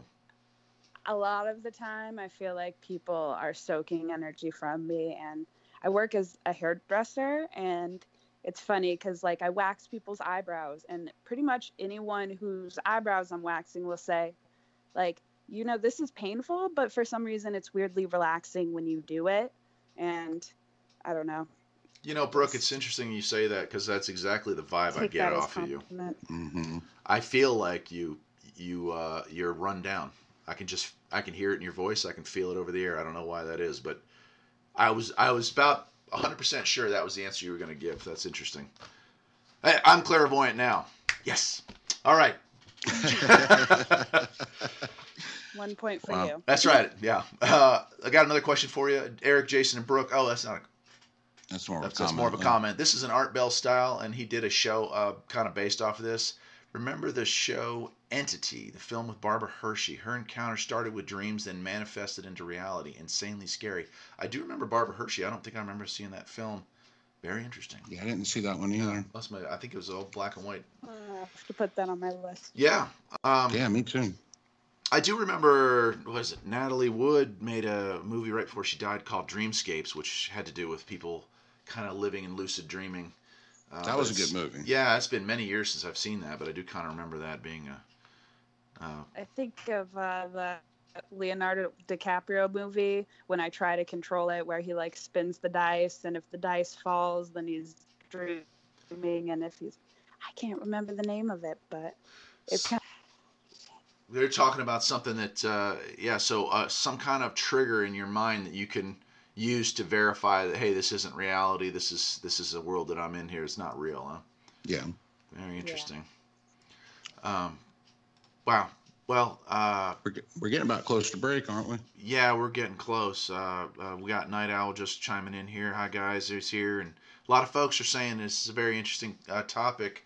And uh, we're keeping the viewership up, so that's a good sign. Uh, Brooke, do you feel like you want to hang on for a minute or two or three? And uh, oh, well, we got. I'll tell you what. We'll take this one last question from Audioslave, and then we'll take a break. Does that work for everyone? Yeah, I think it's a good idea. Okay. Uh, Audioslave is saying, Brooke, I mentioned much earlier about numbers in a lucid dream, but what about the colors? Do you believe that negative colors, red and black, and positive colors, white and green, are plausible? Does that you were talking about colors, so what are the colors you're seeing yeah. in yours? Um, so there was one where there was this old lady in my house who was dead, and she like couldn't pass on, and for some reason I like summoned the colored yellow for her. Um, and I also had a dream with like kind of a bad entity that was blue, huh. which I don't. I've never. It's interesting that red and black are Negative. That's an interesting color for negative. I guess blue would be associated. Yeah. Maybe yeah, that's sadness or something. I don't know. That's very interesting. Well, ladies and yeah. gentlemen, uh, let's let's do it. Let's take a little bit of a break. I'm going to play another song from our friend Marky Shaw. I think we played this before. Uh, and before we go to break, let me just throw this out there. Again, guys, this is kind of uh, this is kind of run by you. You know, so uh, if you want to call in, we'd be happy to have you on. If you want to ask Brooke questions, you certainly can. Don't be afraid to call us via Skype when we get back from this little break. If you have uh, if you have free to air or, or you know public domain music that you'd like to hear played on the station, uh, we'd be happy to play it for you. Just go ahead and send me an email, and I'd be happy to have that on the air. And, and, if you want to rebroadcast this show, go ahead and do it as well. Yeah, the whole show is free to air, so go ahead and restream this. Go ahead and upload it to your YouTube channel. Go ahead and do whatever you want with it. Until further notice, these shows are free, uh, and pretty much until we sign a contract with somebody that says we can't do that anymore. So uh, that's it. So with that said, I'm going to play uh, our new uh, exit music here, and we'll go to a break here for a few minutes. Guys, uh, enjoy yourself. We'll be back here. It looks like in about uh, about two and a half minutes. All right. 1670, your home for alternative talk radio.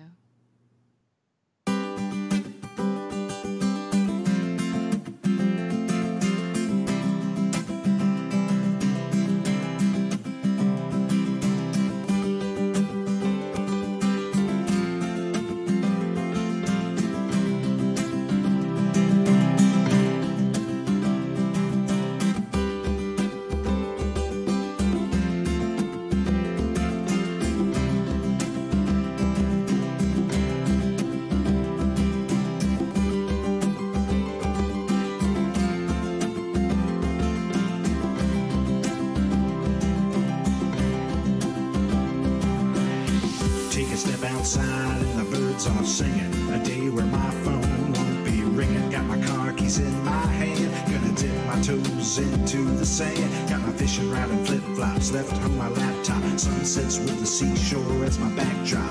As my backdrop.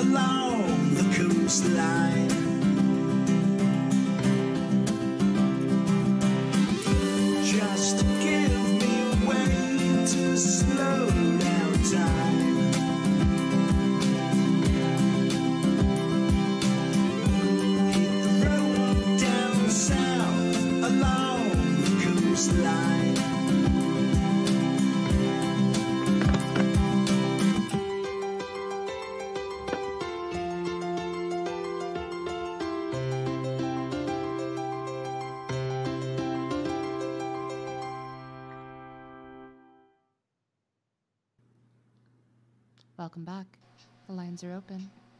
Call us here at the Midnight Cafe. All right, we are here once again. Looks like we lost a few folks. Probably going to take a bathroom break or whatnot. Are both my guests here, Brooke and Jason? Are you still with us? Yeah. Uh, I am here. awesome, dude. Somebody's asking about the uh, audio slave. Wants to know what that song was. That is Marky Shaw's "Simple Man." And uh, listen, uh, I can't give this guy enough free uh, advertising. Unfortunately, that's all I can give him is free advertising. But Marky Shaw did the song for Farpoint Farms, and uh, he is an excellent songwriter, an excellent musician.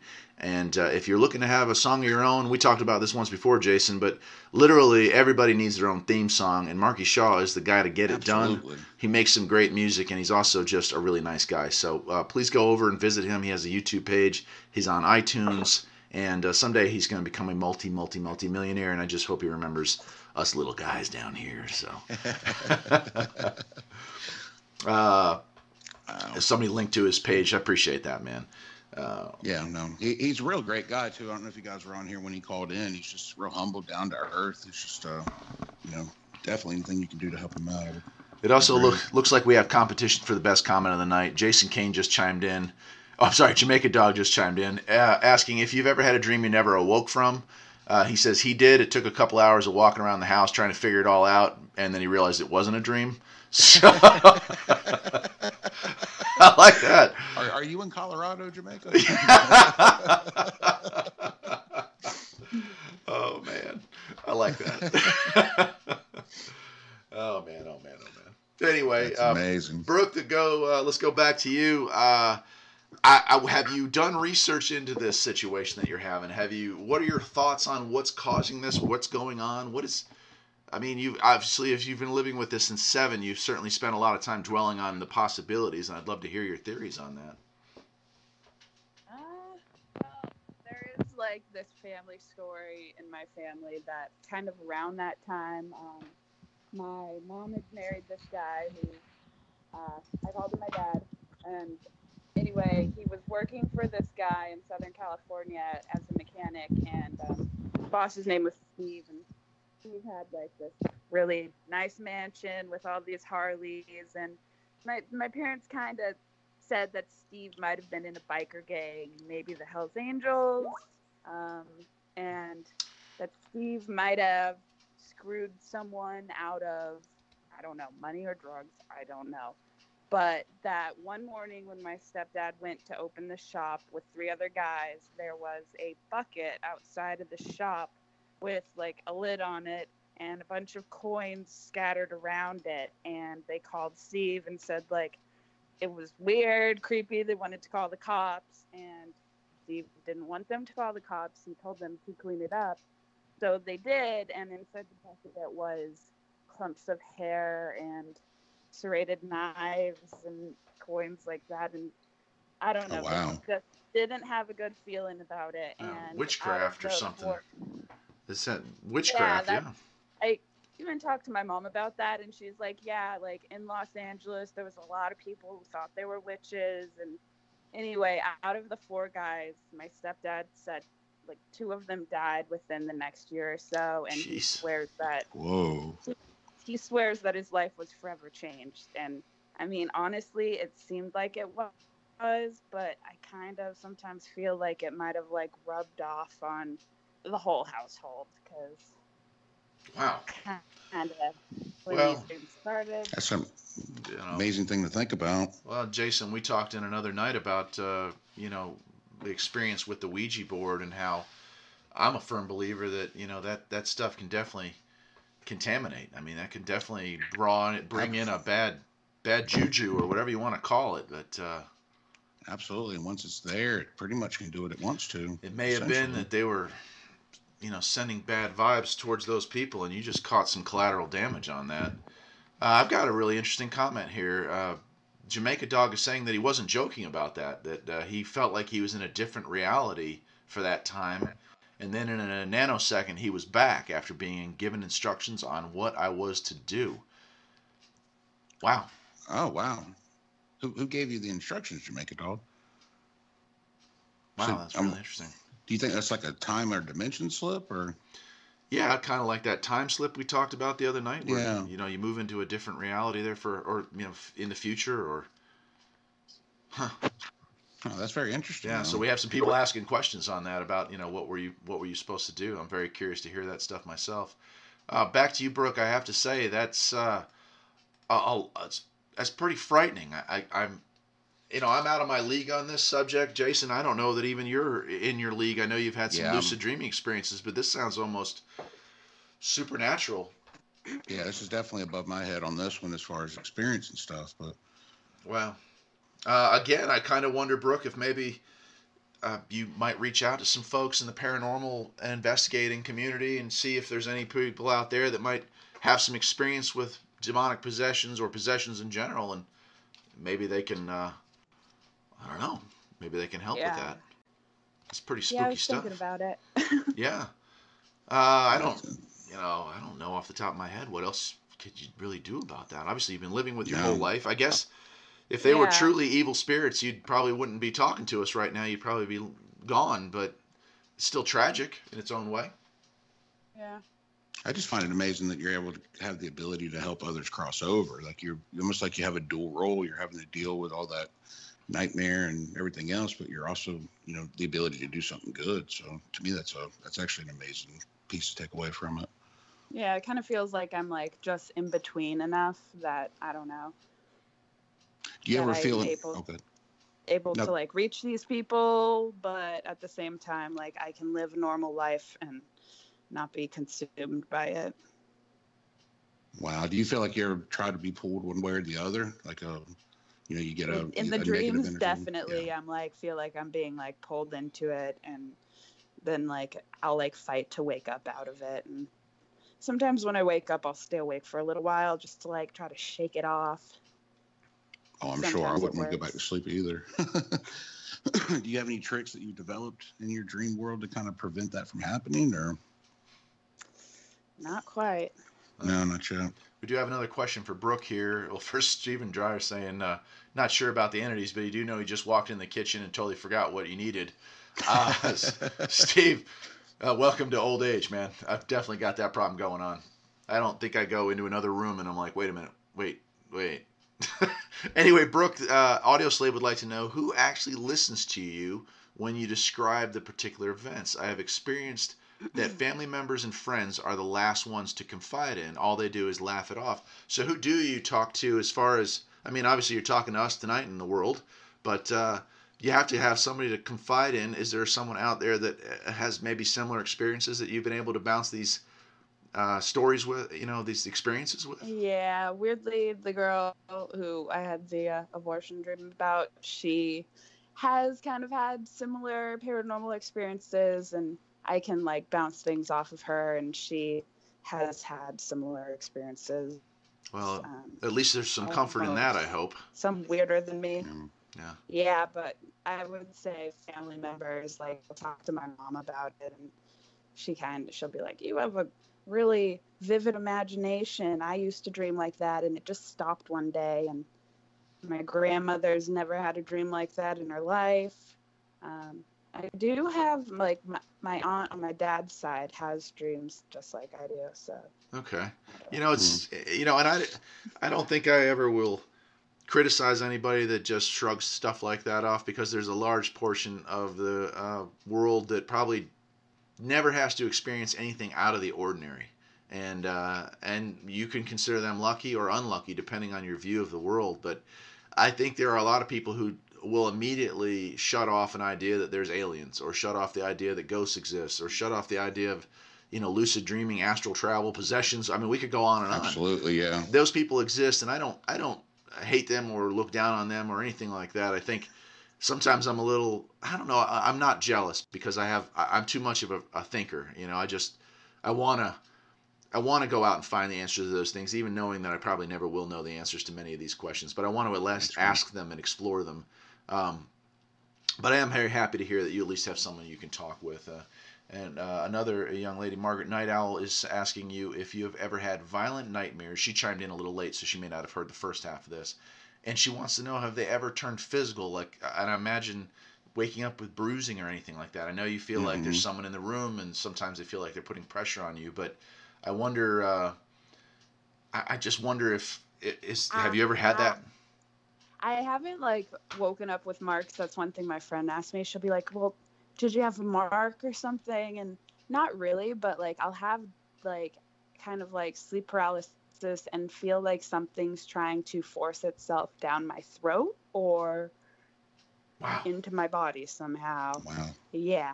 Well, that's like weird. that dream where I saw the color blue was in my dream. There was like this hooded figure that came through my door into my house and it disrobed and there was nothing there except for the color blue and it kind of just like absorbed into my whole house and in the dream like the timeline was like over months and i was like, like trying to get it out of my house and it was like doing stuff in the mirror with like i'd look in the mirror and my face would like get weird wow. um, but in wow. that dream when it disrobed I, I felt it trying to force down my throat I and I kind of just like fight it off, and thankfully I'm successful in the dream. But Jeez.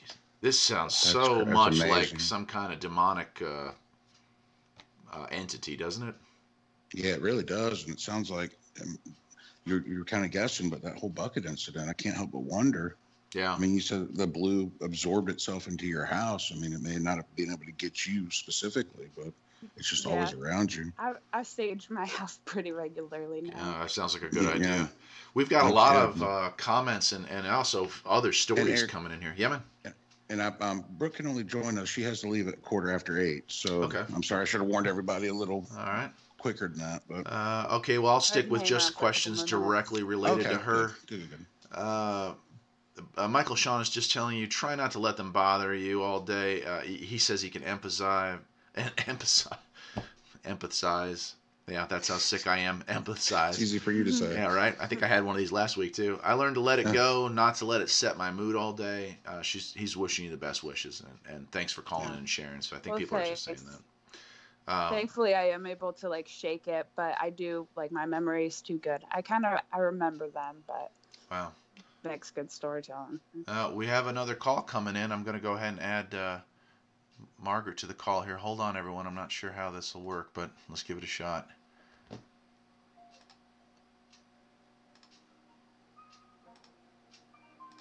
Margaret, you there? Yeah, I'm here. Margaret, hang on. I'm going to let everyone else get back in on the call, and we'll go from there, okay? Okay. Hopefully they'll join us here in a second. I can wait. All right. Well, Margaret, while we're waiting for them, what uh, what do you have a story you'd like to add or a question? Well, mine is, you know, I, am not sure if you would call it lucid dreaming, but I'll give it a shot. Um, it was a few months ago last year, and I described it to one of my friends that lives in Holland, and I was, I was actually fall, falling, flying around in his country, and I, I was an owl.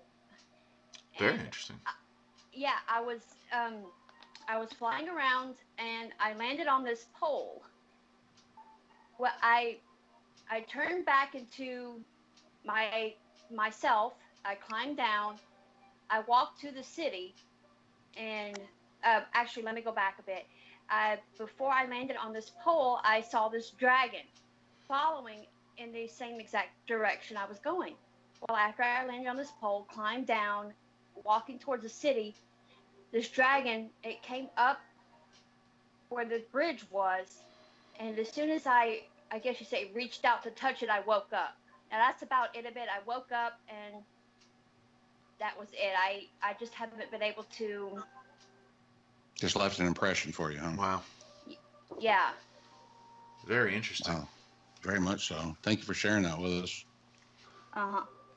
What's your thoughts on Brooke's story? Do you think that that's uh, lucid dreaming, or do you think that's something more sinister? Both. Yeah.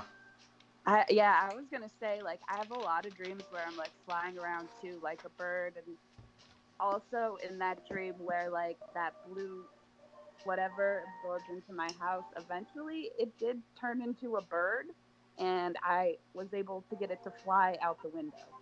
How strange! Oh wow! So I, for, I feel like birds are kind of like a re reoccurring theme too in my dreams. That's incredible. Mm. Um, All right, we had a. I don't know if you saw. Audioslave said, "Brooke, this is not a joke. Pick a movie that comes close to what you believe and share with us, just for their, just so they can kind of get an idea of what you're going through." I think. Is there anything close that you could even describe for that? Um, I mean, if you've ever seen Donnie Darko, I feel like that movie kind of like. I feel like he has kind of like premonition like dreams and they're a little bit dark. I don't know.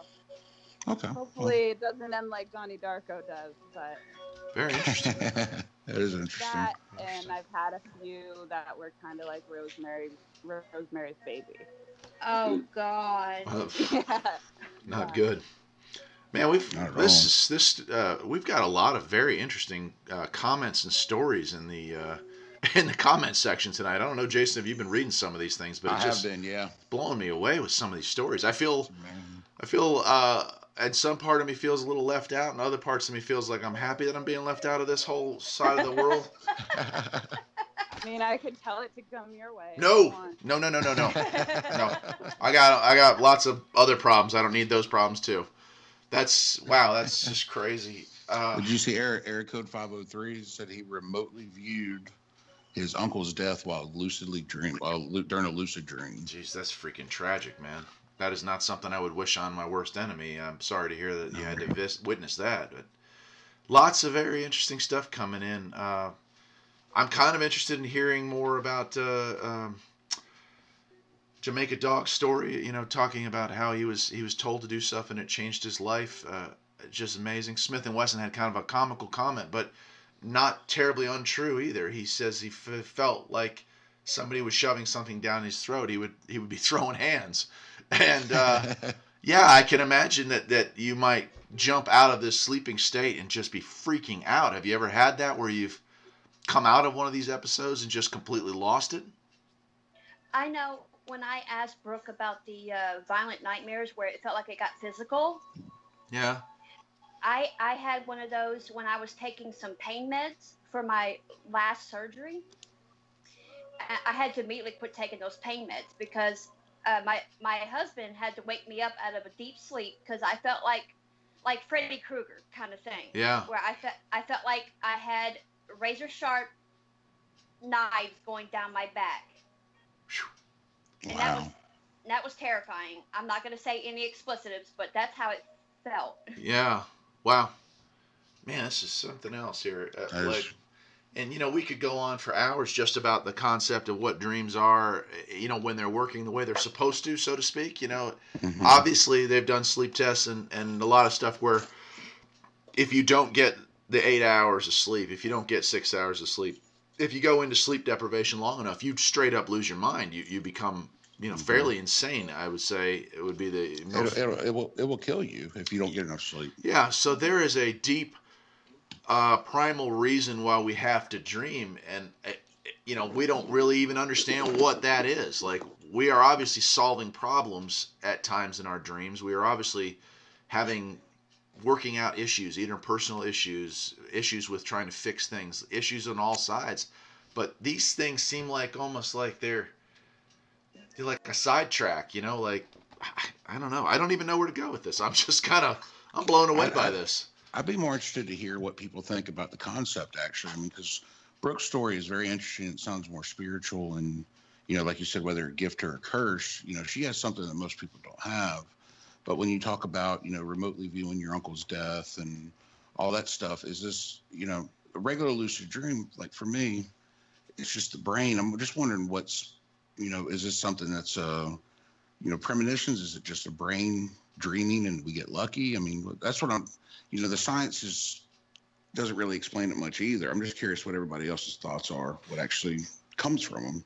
Well, this is uh, very interesting. Two two things, and I do know this from experience. Uh, one person saying she made an interesting comment. Al made an interesting comment about meds, legal or illegal, and how they can have effect on lucid dreaming.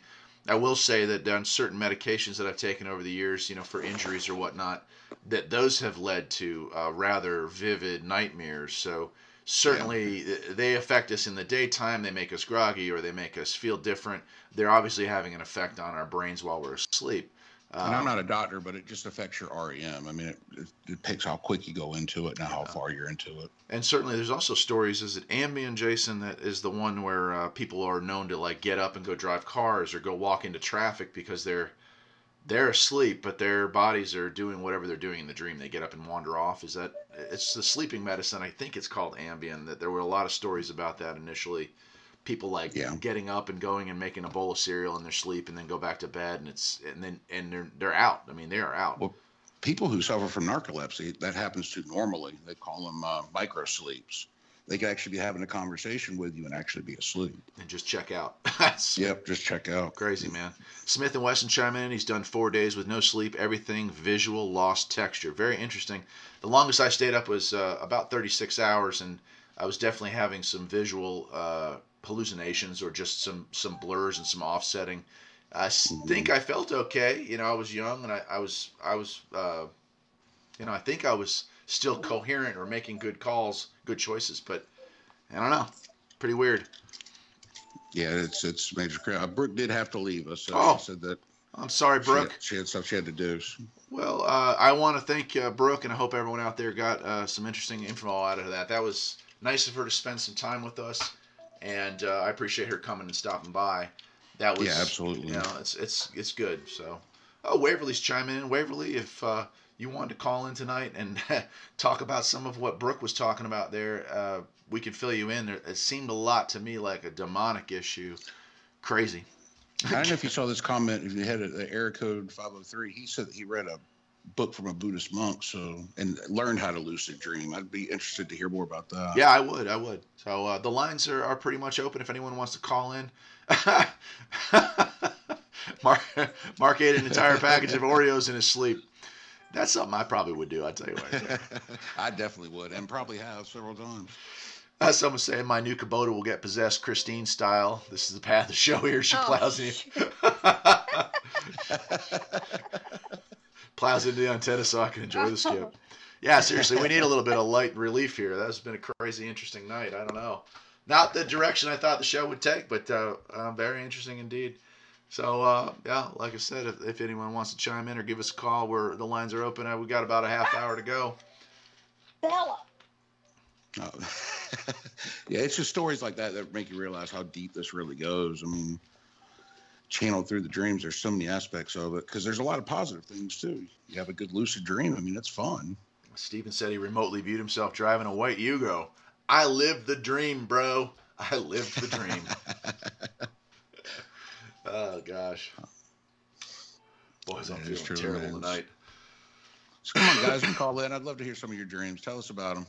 If you Yeah. haven't seen the movie Christine, you should. Yeah, that's a great movie, Stephen King movie. It really is. Gosh, I'll tell you what, I'm gonna, I want to change the, the topic here for a minute just to get Yeah, we- that out of my head because uh, that was kind Kind of of hard to follow up behind that anyway. it was deep. So I am going to change the subject completely. I'm going to do something completely off show. Uh, and here's what it is. Uh, and don't ever talk about TV, but I watched uh, a show called The Orville the other night.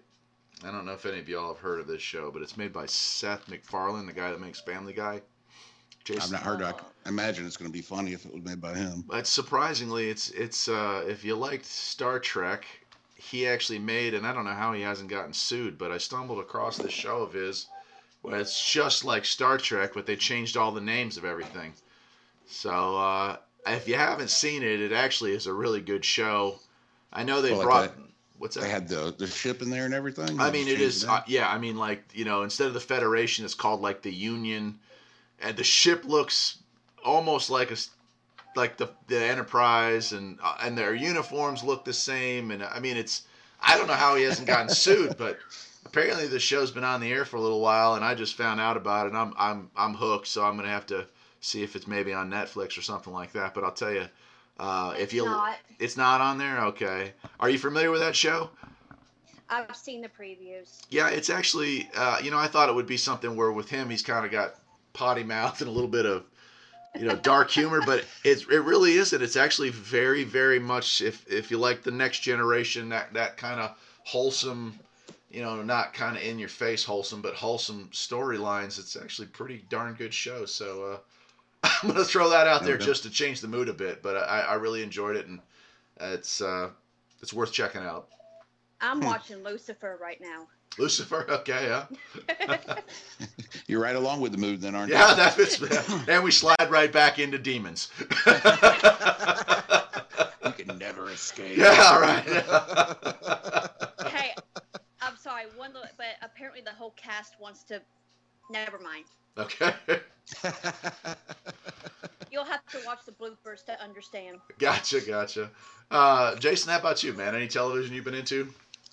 No, not here recently, man. I've uh, I, I stick mostly to the computer and stuff. I'm not much of a conversationalist when it comes to TV. Yeah, like I said, I don't hardly ever watch any. Uh, trying to think of what we were doing that they had the TV on the background and it just kind of came on and I thought, man, this is actually pretty good.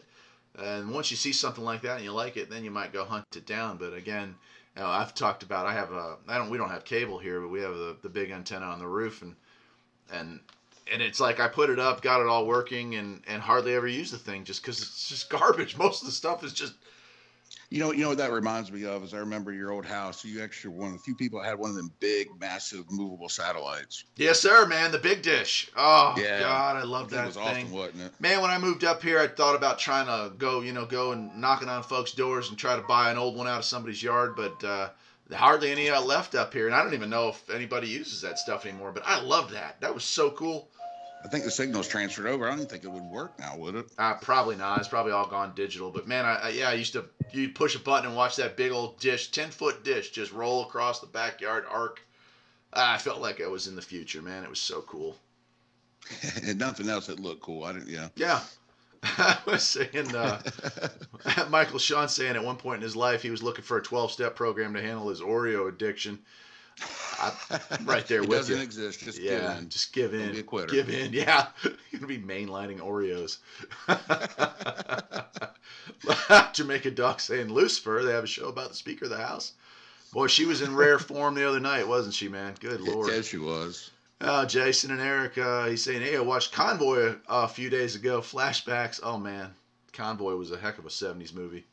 That one, and Oh, there was wow. actually a movie that literally was called like CB or Citizens Band. And it's horribly bad, but it's horribly funny if you are into CB. So, uh, yeah. Homestead Rescue is my favorite show. That's probably a cable one, but it sounds interesting. Uh, It does. he said, I took 12 steps straight to the cupboard for the Oreos. Uh, Audio Slave wants to take a serious turn, and I'd be happy to do so. Uh, this is a Absolutely. this is something I'm certainly knowing something about. Off topic a bit, but I believe everyone here needs to realize the seriousness seriousness of a possible EMP in the near future. And uh, yeah, okay. So uh, yeah, Audio Slave saying is one of the reasons he became a prepper. Uh, Jason, uh, you may not be an expert on this field, but I certainly am. Uh, the book uh, by Forstchen, Richard Forstchen, I think it is, One Second After. I read that back in uh, 2011, I think it was, late 2011 or early 2012, and changed my life. And uh, that's one of the main reasons. It's not one that I talk about much in the Farpoint channel, but it's one of the main reasons that I uh, moved up here Geographically, I don't identify exactly where I live, but geographically, I picked a location that was uh, 50 miles plus away from any nuclear reactors and in what's called a fishbowl. So the overpressure of uh, something going on that would be, uh, you know, an air burst or a ground burst would not affect the property directly. So where's the possibility of this EMP coming from? So there's two possible causes for an EMP that we could uh, put us right back, and and people like to say in the in the in the dark ages, but actually it'd be a lot worse than that. So an EMP is an electromagnetic pulse. It can be caused and has happened before by the sun. The sun has coronal mass ejections that shoot out of this, you know, all the time. The, the sun solar flare is what they're most commonly known, right? Mhm. So a solar flare goes off and it generally shoots off in a direction out into space. Every once in a while, and we know that this does happen because it has happened before, it'll shoot off directly at the Earth. Now, while this sounds like it might burn you to death or something like that, it doesn't do that, but it creates a massive magnetic field. It's such a powerful field that uh, when it when it hits the Earth, if it were to hit the Earth, it actually would put so much static electricity, so much magnetic electricity into all the devices that everything That would would fry fry everything. simultaneously. Uh, this actually happened. I think it was in 1896. They had one that hit the uh, U.S. area. It was so powerful, and now remember, now we're talking before the turn of the century, so very limited electronics were going off then, right? But this thing was so powerful, it lit fire to the telegraph wires that were strung across the United States Wow. lit fire. So think of every power line in America bursting into flames. Think of the Yeah, electronics in your house bursting into flames. A worst case scenario is every wooden structure in the United States burns to the ground that day. Every automobile stops running that day permanently. Every computer stops working that day permanently. Everything stops working that day permanently that has any kind of electronics in it. That would be our end, It would. or the start of our end. Yeah. So the United States government researched this and said, yep, it definitely can happen. In fact, we're able to duplicate it using high burst, high altitude nuclear weapons. We can uh, create a EMP pulse that would do similar damage to a country, or an enemy could do the same to us. And and the idea here is that during the research that they did, they said within one year of a EMP event on the mainland of the United States, 90% of the population would be dead. Wow. I think that's generous. They, uh, they probably would kill each other within Yeah. six months. I think. I think it would be higher than ninety percent. I think you'd be looking at maybe two or three percent of the population left, and those would be that'd be tough. Every animal that you can think of, be it man's best friend or uh, or a wild animal, would be, also be dead and eaten because starvation Mhm. would be a huge issue. Cannibalism would be a huge issue. It's Yeah. uh, it's a horrific thing to think about. It's also something that's entirely entirely possible in our lifetime. In fact, if the lights went off right now, it wouldn't surprise me a bit. Um, these things, they are enemies of the United States that have perfected these weapons. We've perfected these weapons, and for reasons that are unknown to me, we've decided not to protect ourselves against these weapons. So. For those of you out there listening or listening to the show in the future, if you want to do a show on EMPs, uh, I'd be happy to get some people on here that were more knowledgeable than me. But I'm telling you, scary stuff, man. You want to? I yeah, mean, it's Yeah, I couldn't even imagine. Yeah, horrifying, man. So uh, that is EMPs uh, in a in a in a nutshell. Uh, Smith and Wesson saying start buying Mountain House. Yeah, you know here's the problem with uh, prepping is that you can save up everything you can save up, but somebody's going to be knocking on your door to steal it when the time comes. That's you can only right. get so many of them before one of them gets you. Uh, yeah, better get some arms. yeah. Uh, Jamaica Dog saying I'm in a good place. Bigfoot will want to crash your place. Yeah, he's got to stay low. Somebody's thinking about eating him or something. Uh, don't let him play with my new lift though. That's right. I don't want people busting my stuff up. That's right. Uh, some people saying good to know that, that people are taking this seriously. We are. Uh, and Error Code's asking if a pole shift could cause an EMP. I believe a pole shift is going to cause uh, chaos on a different scale, although it could be the same. Mm-hmm. Again, we don't know the magnetic structure of the sun. uh, You know, if it if it blows something in our direction, it might push the poles, you know, out of out of whack. But uh, yeah, your guess is as good as mine on whether that could do it. I do uh, everything I've read about pole shifts would be that if it was just a magnetic pole shift, we lose our magnetic shielding around the Earth, and it's literally like getting gut punched repeatedly by every asteroid and meteorite that usually gets deflected by it.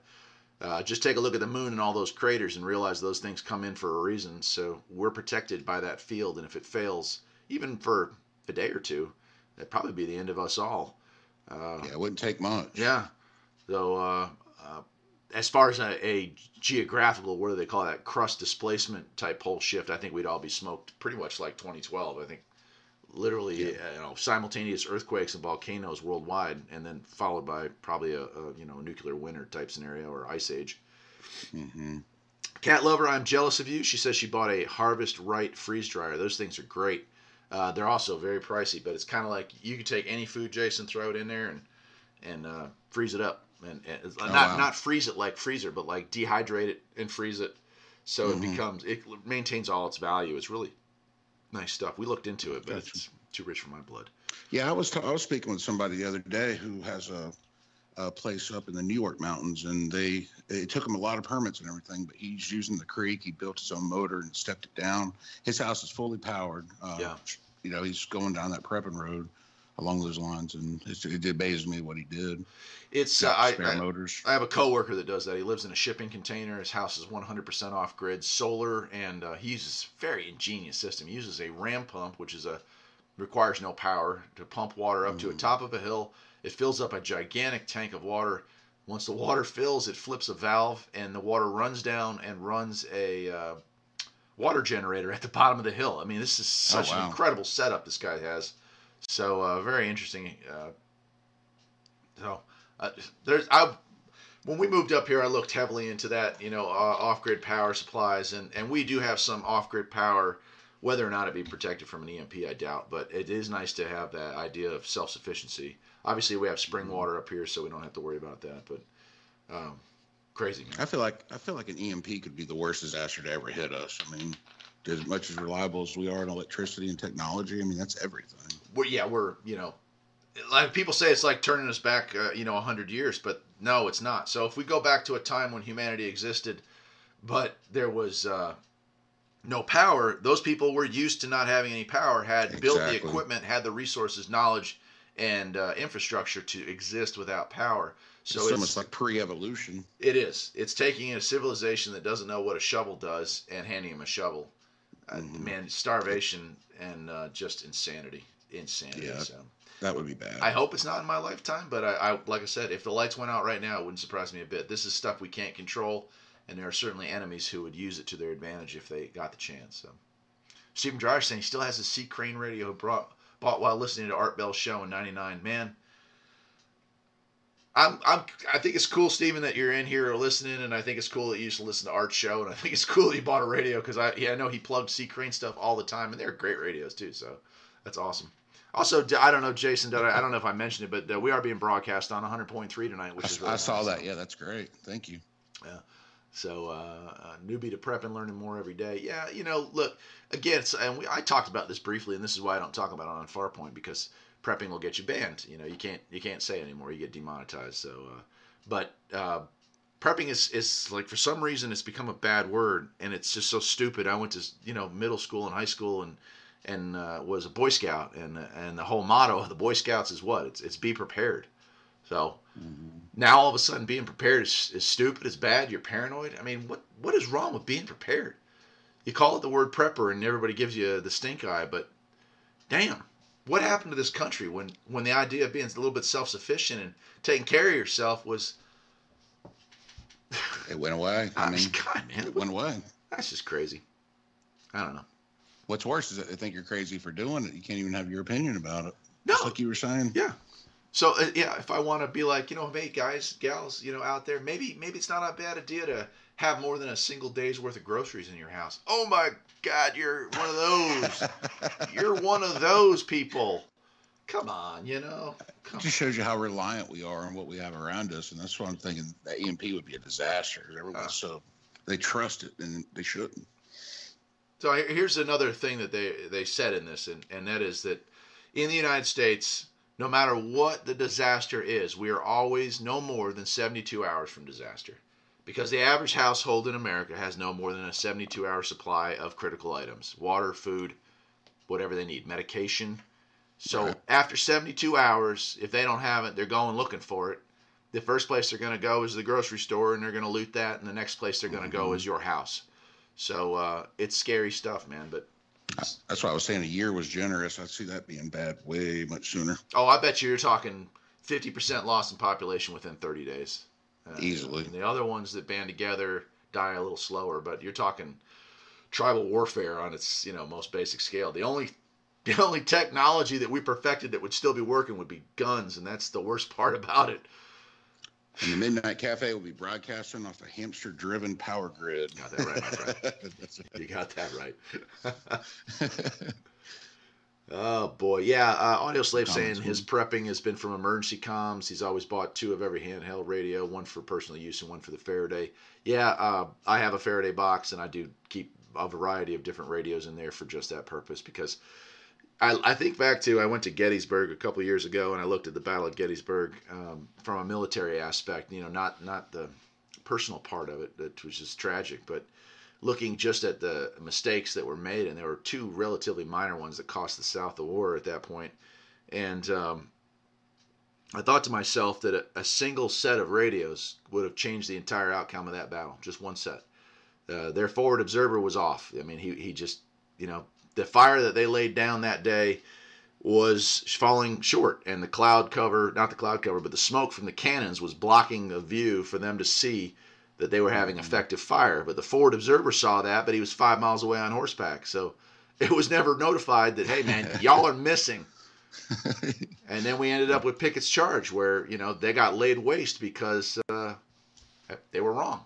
A single pair of radios. Heck, even a set of Radio Shack walkie talkies for kids would have changed the outcome of one of the biggest battles in the Civil War. No, the biggest battle in the Civil War, I believe. So, yeah, comms are important, no doubt.